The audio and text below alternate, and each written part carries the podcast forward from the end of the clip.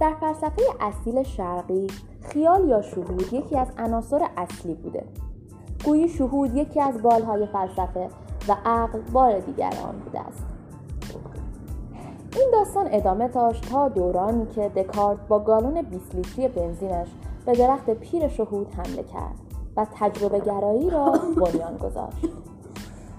اینجا بود که یکی از بالهای فلسفه و یعنی بال شهود شکست و رو به نابودی گرایید پاولو کویلو اما در کتاب کیمیاگرش به تشریح این بعد اصیل وجود آدمی پرداخته است. کویلو خود مرید فلسفه شرق است.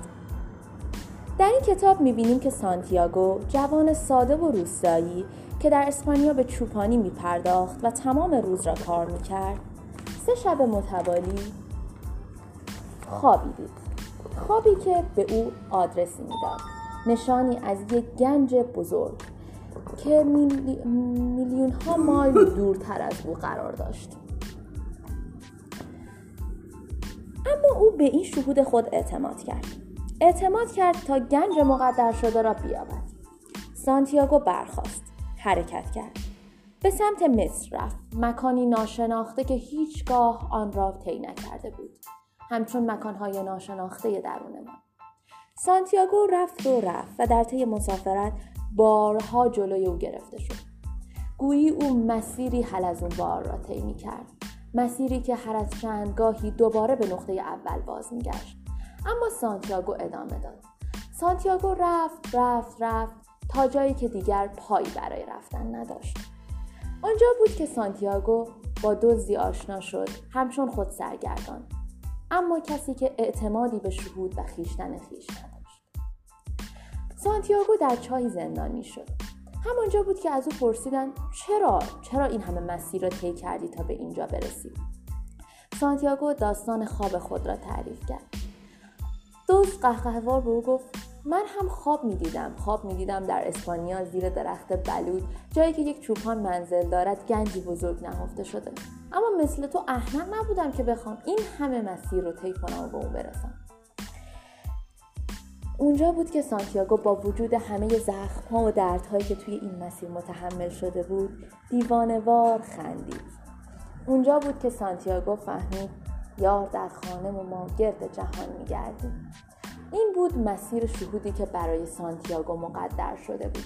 مسیر شهودی که احتمالا برای همه ما مقدر شده.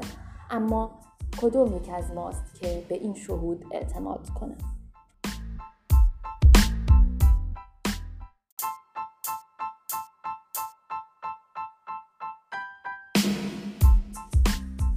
سلام. توی این پادکست قصد داریم در مورد خیال یا شهود صحبت بکنیم. توی فلسفه اصیل شرقی خیال یا شهود یکی از عناصر اصلی بوده. اون قدری که از شهود به عنوان یکی از بالهای فلسفه و از عقل به عنوان بال دیگه فلسفه یاد می شده. این داستان ادامه داشت تا اونجایی که دکارت فلسفه تجربه گرایانه رو پایگذاری کرد. توی این فلسفه دکارت یکی از بالهای اصلی فلسفه رو شکست یعنی شهود. و تمرکزش رو روی بخش عقلی یا تجربه گرایی گذاشت. اینجا بود که به نظر من فلسفه ما فلج شد.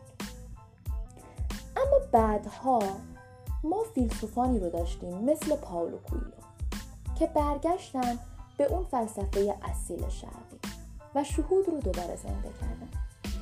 مستاق بارز این اصل کتاب داستانی پاولو کویلو بود. تحت عنوان کیمیاگر.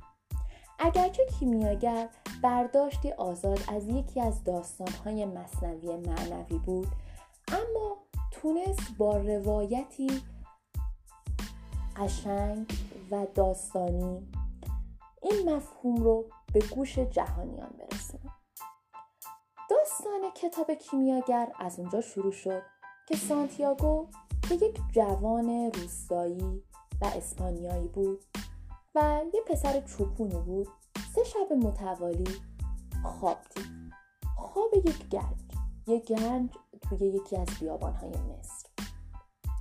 سانتیاگو بعد از این سه شب به شهود خودش در واقع به خیشتن اصیل خودش اعتماد کرد.